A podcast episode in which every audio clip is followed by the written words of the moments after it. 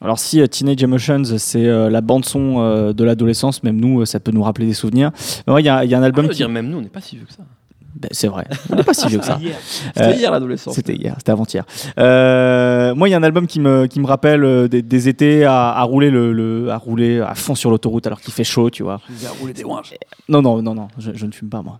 J'ai un, j'ai un- j'ai- j'ai- j'ai un mode de Mais vie très personne simple, ne fume. en plus. C'est vrai en plus. Euh, c'est c'est, euh, l'album euh, Mr. LA de RJ. C'est un Oh, mec yes. qui vient de Los Angeles, qui traîne beaucoup avec euh, YG et DJ Mustard. Aïe, aïe, aïe. Euh, sa voix me rappelle un peu celle de Lil Flip, le mec de Houston, Mm. et en même temps son énergie elle me rappelle plus celle de Corrupt.